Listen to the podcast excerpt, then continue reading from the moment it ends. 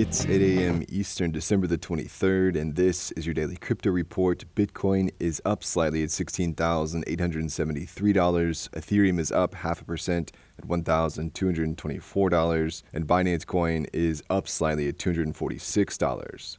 Well, Sam Bankman Fried has been released in the U.S. on a $250 million bail that was secured by his parents via their equity on their Palo Alto house. There is a long list of requirements included for him to remain free while he faces charges. He's not allowed to make financial transactions for more than $1,000, can't open new lines of credit, can't leave the house except to exercise, and must go through substance abuse and mental health treatment. In order to stay free, SBF will have to secure the signatures of at least two additional individuals with considerable means before a January 5th deadline. SBF has already given up his passport and he'll be fitted with a tracking device. In more FTX related news, FTX asked the court for help regarding the ownership of over $450 million in Robinhood shares. The parties trying to gain control of the Robinhood shares are BlockFi, FTX creditor Jonathan Ben Shimon, and Sam Bankman Fried. FTX said the fact that multiple pre petition creditors of different debtors and Mr. Bankman Fried are all seeking to obtain possession of the Robinhood shares demonstrates that the asset should be frozen until the court can resolve the issues in a manner that is fair to all creditors of the debtors.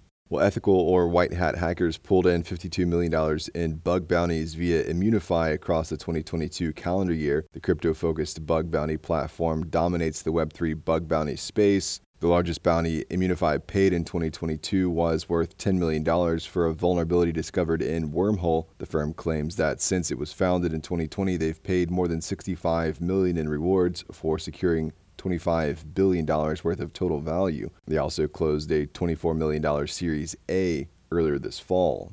OKX has published a second proof of reserves report following its first that came out quickly after the collapse of FTX. OKX said it will commit to publishing a report for more than 23,000 of its addresses around the 22nd of each month as it works on its transparency. The firm claims to have Bitcoin reserves at 101%, Tether reserves at 101%, and Ether reserves that have increased since last month from 102% to 103%. The transparency report has been criticized by the SEC, with the watchdog warning investors to be wary of crypto companies' proof of reserves. And finally, the Argentine Football Association has signed a deal with metaverse startup Upland as one of its first entries into Web3 fan engagement. The deal apparently includes digital collectibles and virtual gathering space for AFA's fan base. Upland is a game that involves buying and selling virtual land tied to real world places with over 3 million accounts registered. The startup behind the game raised $18 million at a valuation of $300 million in 2021.